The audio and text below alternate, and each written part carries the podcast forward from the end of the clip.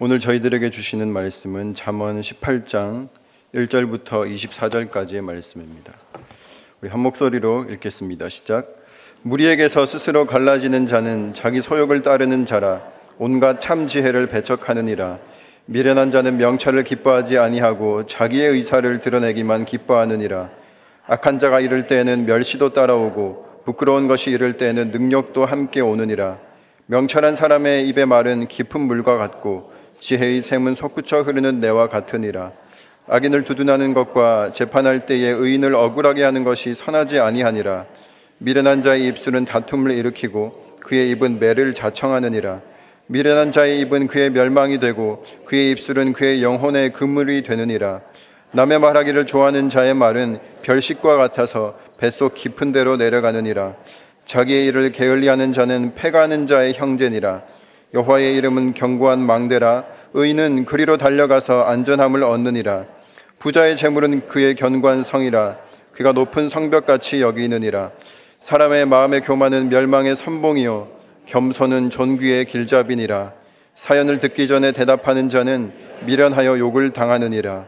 사람의 심령은 그의 병을 능히 이기려니와 심령이 상하면 그것을 누가 일으키겠느냐? 명철한 자의 마음을 지식을 얻고 지혜로운 자의 귀는 지식을 구하느니라. 사람의 선물은 그의 길을 넓게 하며 또 존귀한 자 앞으로 그를 인도하느니라. 송사에서는 먼저 온 사람의 말이 바른 것 같으나 그의 상대자가 와서 밝히느니라. 제비 뽑는 것은 다툼을 그치게 하여 강한 자 사이에 해결하게 하느니라. 노엽게 한 형제와 화목하기가 견관상을 취하기보다 어려운즉 이러한 다툼은 산성 문빗장 같으니라. 사람은 입에서 나오는 열매로 말미암아 배부르게 되나니 곧 그의 입술에서 나는 것으로 말미암아 만족하게 되느니라. 죽고 사는 것이 혀의 힘에 달렸나니 혀를 쓰기 좋아하는 자는 혀의 열매를 먹으리라. 아내를 얻는 자는 복을 얻고 여호와께 은총을 받는 자니라. 가난한 자는 간절한 말로 구하여도 부자는 엄한 말로 대답하느니라. 많은 친구를 얻는 자는 해를 당하게 되거니와 어떤 친구는 형제보다 친밀하니라 아멘. 저희들 계속 잠언을 읽어가고 있습니다. 어, 잠언은 지혜, 지혜를 알려주는 책입니다. 그런데 저희들이 이 잠언을 읽으면서 아, 내가 어떻게 이 세상에서 조금 더 성공할 수 있을까? 그리고 경쟁 사회에서 내가 좀 살아남을 수 있을까? 어떻게 하면 한 100억 정도 되는 돈을 빨리 모을 수 있을까? 이런 전략과 방법을 그런 지혜를 찾는다면 우리는 잠언을 잘못 읽어가고 있는 것일지도 모르겠습니다. 어, 성경이 말하는 지혜란 철저하게 공동체적인 지혜입니다. 어떻게 내가 함께 잘 살아갈 수 있을까? 그것을 알려주는 책이 잠언이라는 것이죠. 우리 1절부터 3절까지의 말씀 함께 읽겠습니다. 시작. 무리에게서 스스로 갈라지는 자는 자기 소욕을 따르는 자라 온갖 참 지혜를 배척하느니라. 미련한 자는 명철을 기뻐하지 아니하고 자기의 의사를 드러내기만 기뻐하느니라. 악한 자가 이를 때에는 멸시도 따라오고 부끄러운 것이 이를 때에는 능력도 함께 오느니라. 여기 1절에 무리에게서 스스로 갈라지는 자 이렇게 되어 있는데 공동체적인 삶을 멀리하는 사람을 의미합니다. 내가 공동체적으로 살아가지 않겠다. 내가 공동체적인 존재라는 것을 거부하고 인정하지 않는 사람을 의미하는 것이죠. 어, 사람들과 함께 있는 것을 좋아하십니까? 아니면 혼자 있는 것을 좋아하십니까? 요즘에 MBTI에서 I냐 뭐 이냐 이런 거 가지고 얘기를 많이 하는데 단순히 이건 외향적이냐 뭐 내향적이냐 그런 것을 의미하는 것은 아닙니다. 여기 보면 자기 소욕을 따른, 따른다라고 나와 있는데요. 자기 안에 얼마만큼의 욕심이 있냐는 것이죠. 욕심은 사람들과 잘 어울리지 못하게 하는 것 같습니다. 내 안에 있는 욕심이 강하면 강할수록 사람들과 어울리기가 어려워지는 것입니다. 왜냐하면 같이 살려면 같이 함께 하려면 어, 파이를 좀 나눠 먹어야 되는데 나눠 먹기 싫은 것이죠. 혼자 있으면 내가 다 먹을 수 있는데 예, 같이 하면 함께 하면은 그것을 나눠 먹어야 하기 때문에 결코 함께 하고 싶지 않은 것입니다. 욕심이란 그런 것입니다. 그래서 여기 1절 끝에 보면 참 지혜를 배척하느니라 이렇게 나와 있습니다. 지혜라는 게 그냥 혼자 내가 잘 먹고 잘 사는 데서 절대로 나오지 않는다라는 사실입니다.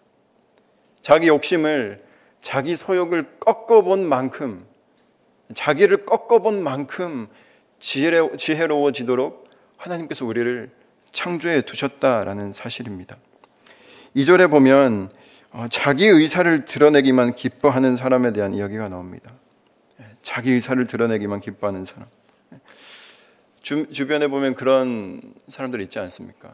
끊임없이 자기 말만 하고 예, 대화를 하려고 하는데 이 대화가 아니라 일방적으로 자기 말만 하고 자기 논리만 펴고 자기가 옳다고 얘기하고 자기밖에 모르는 어, 그런 사람 그런 사람을 잠언요 미련하다고 이야기합니다. 머릿속에 누가 스쳐 지나가십니까? 네. 만약에 우리 머리, 머릿속에 어떤 사람이 스쳐 지나간다면 아마도 그 사람 머릿속에는 저와 여러분들이 예, 스쳐 지나갈 것입니다. 어, 이기적인 사람 굉장히 이렇게 싫지 않습니까? 근데 이기적인 사람이 왜 싫냐면 나도 이기적이라서 그렇습니다. 내가 이기적, 이기적이지 않으면 이기적인 사람이 싫을 이유가 없거든요. 사실 관계라는 건 각자가 갖고 있는 서로가 갖고 있는 그 이기심이 서로 부딪히는 상태를 경험하는 게 인간의 관계라는 것이죠. 그런데 이 이기심이 어, 일시적으로나마 또 부분적으로나마 부딪히지 않는 관계가 있습니다. 우리는 그 관계를 대부분 부모와 자녀와의 관계 속에서 그것을 누립니다. 자녀가 어릴 때 아무리 이기적이라도 부모는 그 자녀의 그 이기적인 모습이 싫지 않을 때가 잠시 있다 라는 것이죠. 그래서 여기 성경에 나오는 이 참 지혜는요, 참 사랑입니다. 사람이 누군가를 사랑하는 상태에서만 서로의 이기심이, 서로의 욕심이 부딪히지 않는다라는 말씀을 하고 있는 것입니다. 3절에 보면 악한 자가 나오는데 악하다는 게 다른 게 아니라 인간이 악하다 이 말은 인간이 자기중심적이다. 자기밖에 모른다. 자기가 너무나 중요한 인생. 그래서 자기를 끊임없이 확장하려고 하는 그런 경향성이야말로 악함이라고 할 수 있다는 것입니다. 그런 악한 사람의 뒤에는 멸시가 따르고 그런 인생에는 능력이 따라온다라고 말씀하고 있는 것이죠. 이어서 4절부터 8절까지의 말씀을 읽겠습니다. 시작. 명철한 사람의 입의 말은 깊은 물과 같고 지혜의 샘은 솟구쳐 흐르는 내와 같으니라. 악인을 두둔하는 것과 재판할 때에 의인을 억울하게 하는 것이 선하지 아니하니라. 미련한 자의 입술은 다툼을 일으키고 그의 입은 매를 자청하느니라. 미련한 자의 입은 그의 멸망이 되고 그의 입술은 그의 영혼의 그물이 되느니라. 남의 말하기를 좋아하는 자의 말은 별식과 같아서 뱃속 깊은 데로 내려가느니라. 어, 언어에 대한 말씀입니다. 이 잠언은요, 어, 유독 그 언어에 대한 말씀, 우리의 어떤 혀의 권세에 대한 이야기로 굉장히 반복적으로 이 메시지를 반복하고 있는 것을 볼 수 있습니다. 거의 매 chapter마다, 매 장마다 말 조심해라. 어, 입을, 입의 권세를 잘 써라. 이런 말씀이 반복적으로 나오고 있는 것입니다. 왜냐하면 지혜롭게 살아가는 인생에서 이 어떻게 우리의 입을 우리 언어를 사용하는가가 너무너무 중요하다는 것이죠. 아무리 강조해도 매일매일 매 챕터 매 챕터 강조해도 지나치지 않은 게 우리의 언어 습관이라는 사실입니다. 여러분 세상은 언어로 지어진 구조물입니다. 하나님께서 세상을 말씀으로 창조하셨어요. 하나님의 말씀으로 지음받은 세상입니다. 하나님의 언어를 가지고 이 세상이 창조되었, 다는 사실입니다. 그래서 우리는 언어로 만들어진 세상을 살아가면서 또 나 나름대로 내가 가진 언어로 내가 세상을 또한 만들어가는 그런 창조주의 동역자로 우리는 살아가고 있다라는 것이죠. 그래서 내가 하는 말만큼, 내가 듣는 말만큼, 내 마음에 품고 있는 말만큼이 내가 살아가는 세상이라는 사실입니다. 언어가 존재의 집 이라고 얘기한 철학자도 있고 인간은 언어만큼 존재한다라고 이야기한 사람도 있습니다. 여러분 저와 여러분들은요 하나님께서 우리들에게 허락하신 그 언어만큼 존재하는 것입니다. 오늘 8절에 보니까 남의 말하기를 좋아하는 사람이 나오는데 이 남의 말을 좋아 말하기를 좋아하는 사람은요. 본인도 그런 세상에서 사는 것입니다. 남의 말을 하기를 좋아하는 사람은 그 사람도 남들이 자기 말을 자기 말을 하는 걸 좋아하는 세상에서 산다라는 것이죠. 그러니까 끊임없이 남, 남 눈치를 보고 예. 혹시 내가 이 자리에서 빠지면 저 사람들이 내 욕을 하는 것이 아닌가? 내 뒷담화를 하는 것은 아닌가? 끊임없이 신경이 곤두서 있는 상태에서 살아가는 것 아니겠습니까? 그런데 이 참 표현이 굉장히 재미있는 것 같습니다. 이 남의 말을 하기를 좋아하는 사람의 말, 이 남의 말이요 별식과 같다고 합니다. 예, 맛이 어떻습니까? 아주 기가 막히다고 합니다. 저만 그 맛을 아나요. 예, 그렇지 않습니까? 여러분 남의 말만큼 그렇게 씹고 뜯고 맛보고 즐기 기에 그렇게 맛이 좋은 맛은 없는 것 같습니다. 그러나 그렇게 씹고 뜯고 맛보고 즐기다가 이가 다 빠진다는 사실을 우리는 기억해야 한다는 사실이죠. 남의 말을 하는 것이 별식과 같아서 그것이 깊은 속으로 내려가지만 그것이 결코 우리의 영혼을 건강하게 하지 않는다라는 사실입니다. 음식으로 치면 불량식품을 먹는 거예요. 오늘날 현대인들이 먹을 것을 엄청 신경을 많이 씁니다. 그렇지 않습니까? 네, 칼로리, 칼로리 몇 칼로리인지 따지고 또 그 탄수화물이 몇 그램인지 또 단백질이 몇 그램인지 다 보고 요즘에는 먹는 그런 시대가 된 것 같습니다. 심지어 그 음식을 먹는데 순서도 있더라고요. 저는 얼마 전에 알게 됐는데 이 단백질과 탄수화물을 먹는 순서가 있다고 합니다. 예, 아, 모르시는 것 같군요. 예, 밥을 먹을 때 밥부터 떠먹으면 안 된대요. 네, 고기가 있으면 고기를 좀 먹고 그게 어느 정도 소화가 되면 밥을 먹어야 건강에 좋다는 그런 얘기가 있습니다. 그렇다고 합니다. 네. 그런데 우리가요, 육체의 건강은 이렇게 그토록 챙기는데, 과연 우리의 속사람은 건강한가? 우리의 영혼은 얼마나 건강한가? 우리는 우리의 내적인 존재를, 내 내면의 사람을 얼마나 잘 챙기고 있는가, 돌보고 있는가, 이것을 생각해 봐야 한다는 사실입니다. 여러분, 그 그냥 이렇게 밥을 먹고 고개를 먹는데도 순서가 있다고 얘기하는데 영적인 양식을 먹는데도 순서가 있다라는 사실입니다. 무엇을 먼저 먹어야 하겠습니까? 저와 여러분이 왜 이렇게 아침 일찍 하루를 시작하는 첫 시간, 시간에 이렇게 나와서 우리가 말씀을 펼치겠습니까? 이걸 먼저 먹어야 하기 때문입니다. 이거 먼저 먹어야 그 다음에 들어오는 것들이 우리의 영적인 건강을 그렇게 해치지 않기 때문에 우리가 꼭 이것을 먼저 챙겨 먹는 것이죠. 그 여성분들 중에 보니까 칼로리 커트 이런 거 챙겨 드시는 분들도 계시더라고요. 저는 안 먹어봐서 그게 얼마나 효과가 있는지는 모르겠는데요. 그걸 먹으면 그 다음부터 먹는 그 탄수화물의 당을 다 커트해 준다는 그런 이렇게 뭐 보조 식품들이 있는 것 같습니다.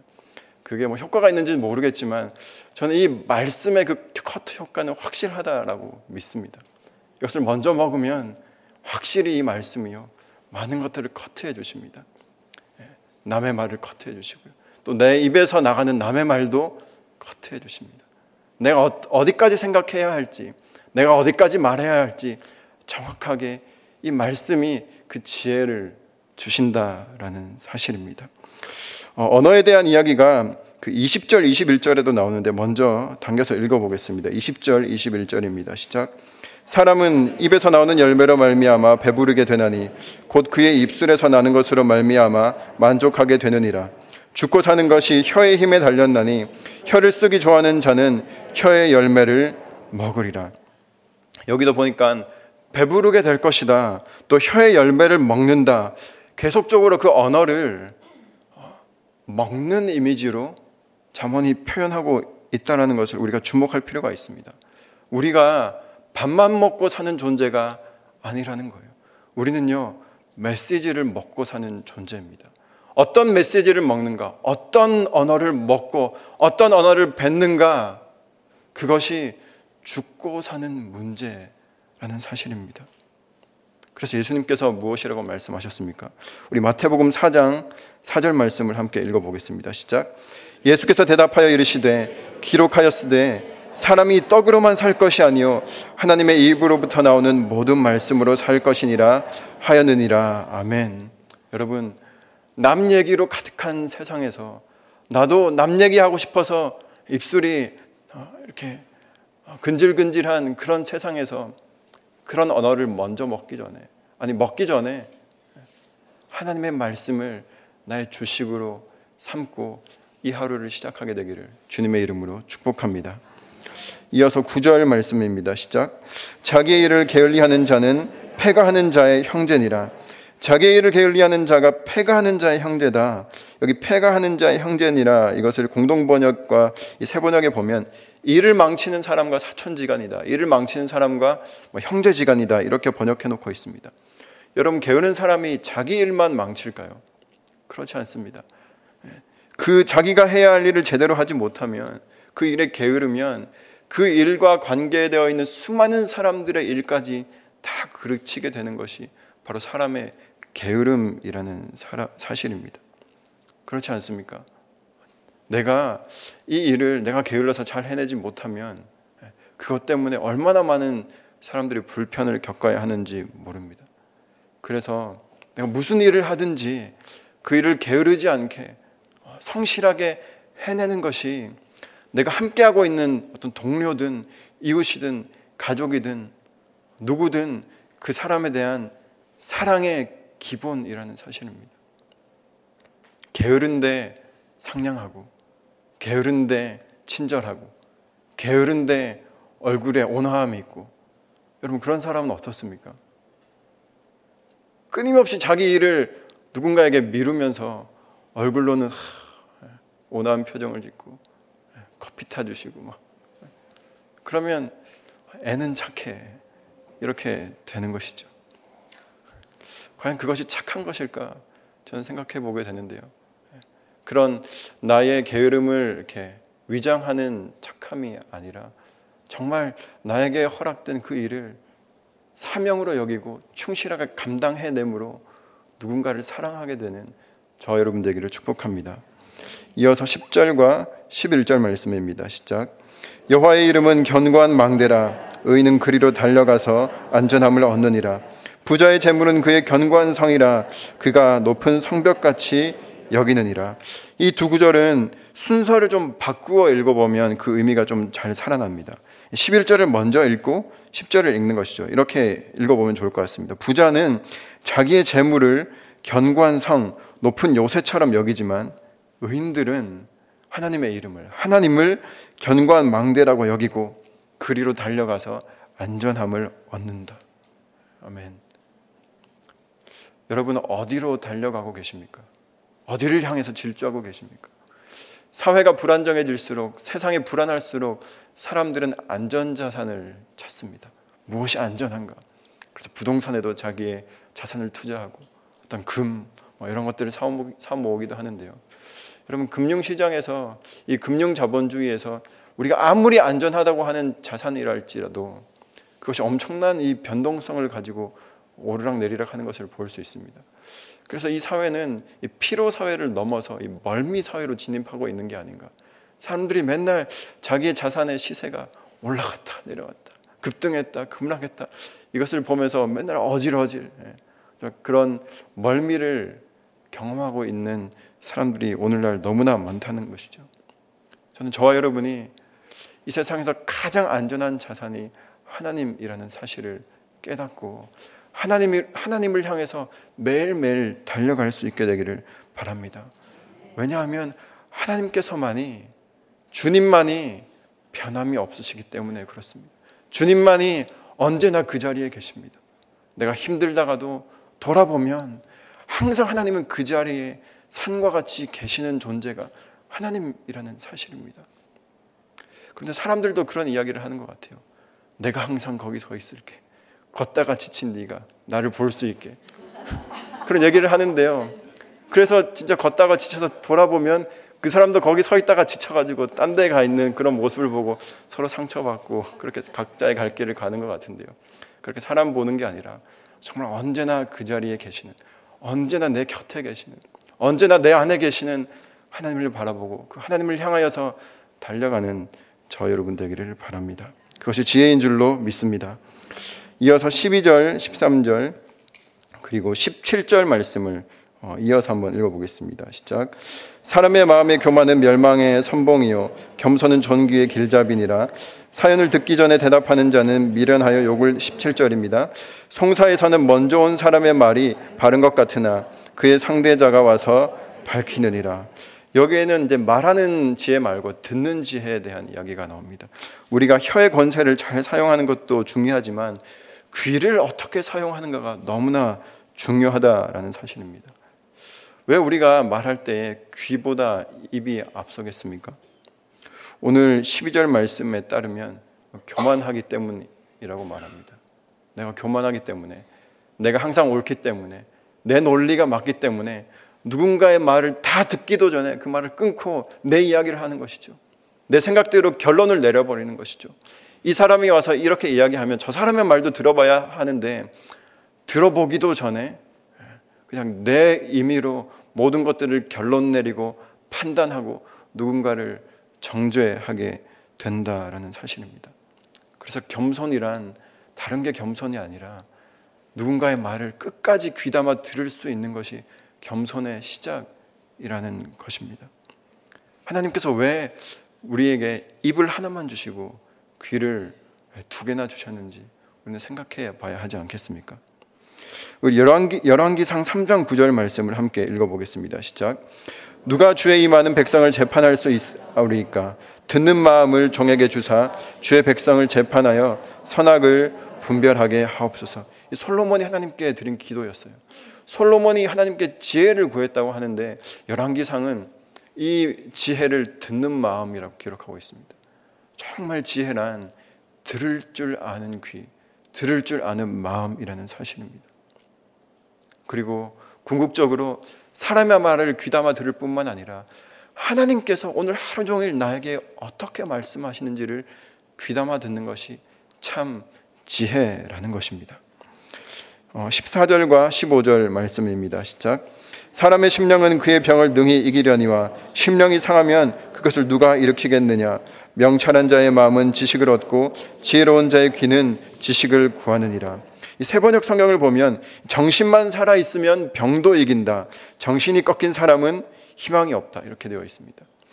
오늘날 이렇게 현대인들이 이 뭐 이렇게 어, 스트레스가 만병의 근원이다라는 인식이 있어서 어떻게 하면 좀 이제 내 육체나 신체뿐만 아니라 내 마음의 건강을 좀 돌볼까 이런데 많은 이렇게 신경을 쓰게 되는 것 같습니다. 그래서 오늘날 이 자기 개발서의 트렌드가 좀 바뀌어가고 있어요. 예전에는 어떻게 플래닝하고 그것을 좀 실행할까 이런 것에 초점 맞춰져 있다면 요즘에는 어떻게 하면 좀 자기 정신을 좀 돌볼까, 내 마음을 돌볼까, 어떻게 뭐 잘 수양할까 이런 것으로 자기 개발의 트렌드가 좀 바뀌어가고 있는 것 같습니다. 그런데요, 그렇게 내 마음을 수양하고 또 뭐 무슨 몰입의 기술을 배우고 명상의 어떤 깊이를 배우고 그 모든 것들이 일시적으로는 효과가 있을지 모르겠지만 그것이 궁극적으로 본질적인 우리의 문제를 해결해 주지 못한다라는 사실입니다. 왜냐하면 우리가 죄인이기 때문에 그렇습니다. 죄인은요, 아무리 스스로 노력해도 자신의 죄 문제를, 자신의 그 지독한 자기 중심성의 문제를 해결할 수 없는 것이 죄인의 본질이라는 사실이에요. 그래서 이 15절에 나오는 이 지식, 정말 참된 지식이 무엇인가? 내가 죄인이라는 것을 알게 되는 지식입니다. 내가 누군지를 아는 지식으로부터 출발하는 것이죠. 그래서 하나님께서 누군지를 아는 것. 하나님께서 나를 이 죄에서부터 구원해 주실 구원자라는 사실을 아는 것. 하나님이 창조주이시고 내가 피조물이라는 사실을 아는 것. 하나님께서 구원자이시고 내가 구원받아야 할 죄인이라는 사실을 아는 이 지식이야말로 참된 지혜라는 사실을 저 여러분들이 기억하게 되기를 바랍니다. 이어서 16절 말씀입니다. 시작. 사람의 선물은 그의 길을 넓게 하며 또 존귀한 자 앞으로 그를 인도하느니라. 여러분, 어, 내 길을 넓게 하고 또 존귀한 사람, 높은 사람을 만나기 위해서 누군가에게 선물을 하는 것. 이건 선물일까요? 뇌물일까요? 만약에 이 뒤에 나오는 내 길을 넓게 하고 이렇게 높은 사람을 만나기 위해서 이것이 어, 의도와 목적이라면 이건 뇌물일 것입니다. 그러나 내가 그런 의도와 그런 목적은 아니었지만 순전하게 그를 위해서 그 사람이 너무 좋아서 내가 선물하고 내 것을 베풀었는데 오늘 읽은 말씀 이 뒷부분이 결과로서 나에게 주어지는 것이라면 이것은 선물인 것이죠. 저 여러분이 누군가에게 무언가를 베풀 때 어떤 의도와 목적, 내가 좀 이것을 통해서 좀 어떤 다른 혜택을 받을 수 있을까? 그런 의도와 목적 때문에 베푸는 것이 아니라 그저 그 사람을 사랑하고 좋아하는 마음으로 베풀 수 있는 넉넉한 여유가 있게 되기를 축복합니다. 이것이야말로 이 신앙 안에서 우리가 맛보는 여유가 아니겠습니까? 이어서 18절, 19절입니다. 읽겠습니다. 시작. 제비 뽑는 것은 다툼을 그치게 하여 강한 자 사이에 해결하게 하느니라. 노엽게 한 형제와 화목하기가 견관상을 취하기보다 어려운즉 이러한 다툼은 산성 문빗장 같으니라. 이 두 구절도 한번 순서를 바꾸어서 읽어보면 그 의미가 조금 더 확실히 드러나는 것 같습니다. 이렇게 바꿀, 바꿔 읽어볼 수 있습니다. 노엽게 한 형제와 화목하기가 견관성을 공략하는 것보다 어렵다. 한 번 닫힌 사람의 문을 마음의 문을 여는 것이 빗장을 질러 놓은 성문을 여는 것보다 어려운데 그러니까 다툼이 생기기 전에 그 갈등을 해소하는 지혜가 필요하다. 그 지혜가 제비 뽑는 것일 수 있다. 이렇게 우리가 읽어볼 수 있는 것이죠. 여러분 제비 뽑아 보셨습니까?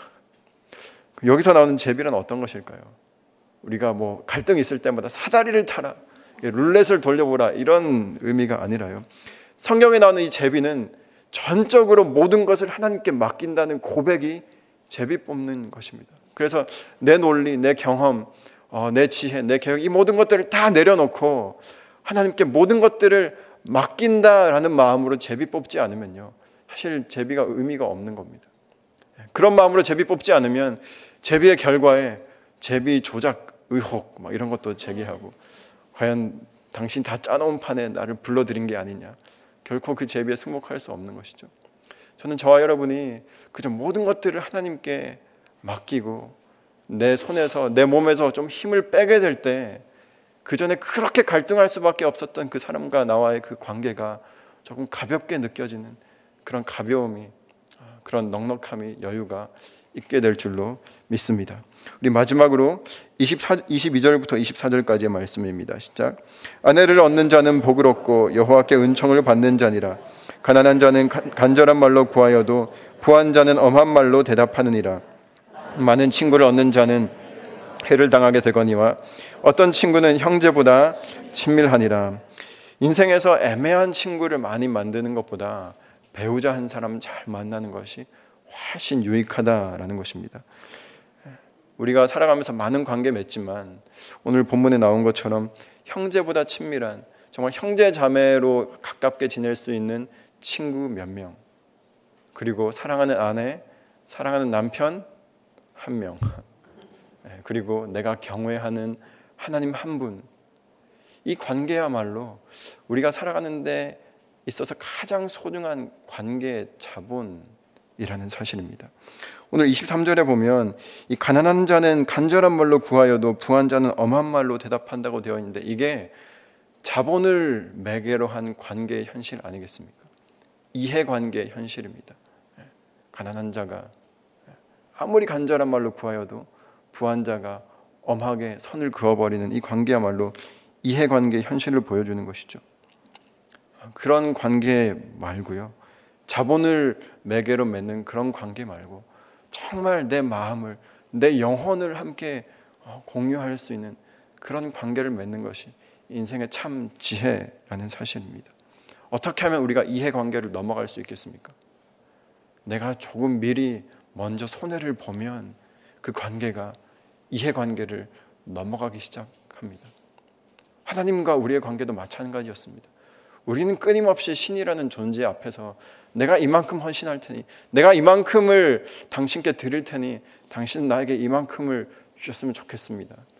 이게 보통 사람들이 가지는 종교라면, 종교적 행위라면, give and take의 관계가 종교라면, 하나님께서는요, 그런 인간들을 향해서, 우리, 우리들을 향해서 너희가 이만큼 주었으니 내가 이만큼 주겠다가 아니라 하나님께서는 자신의 목숨을 자기 아들의 목숨을 그냥 다 줘버리셨어요.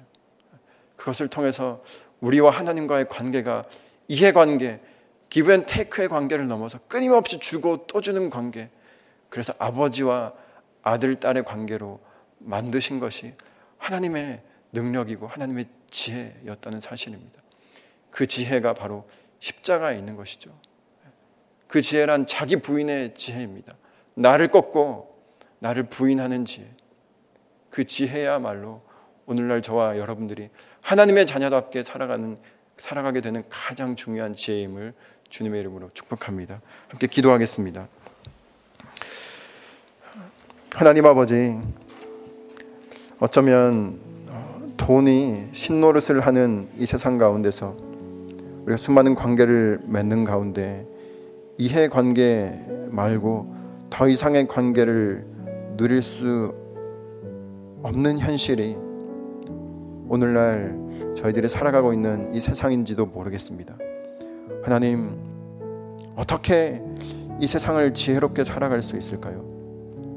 세상이 이야기하는 더 많은 어떤 이익과 더 많은 이윤을 위한 그런 지혜가 아니라 수많은 그런 이해관계를 넘어설 줄 아는 그런 지혜를 날마다 십자가를 묵상함으로 공급받게 하여 주시옵소서.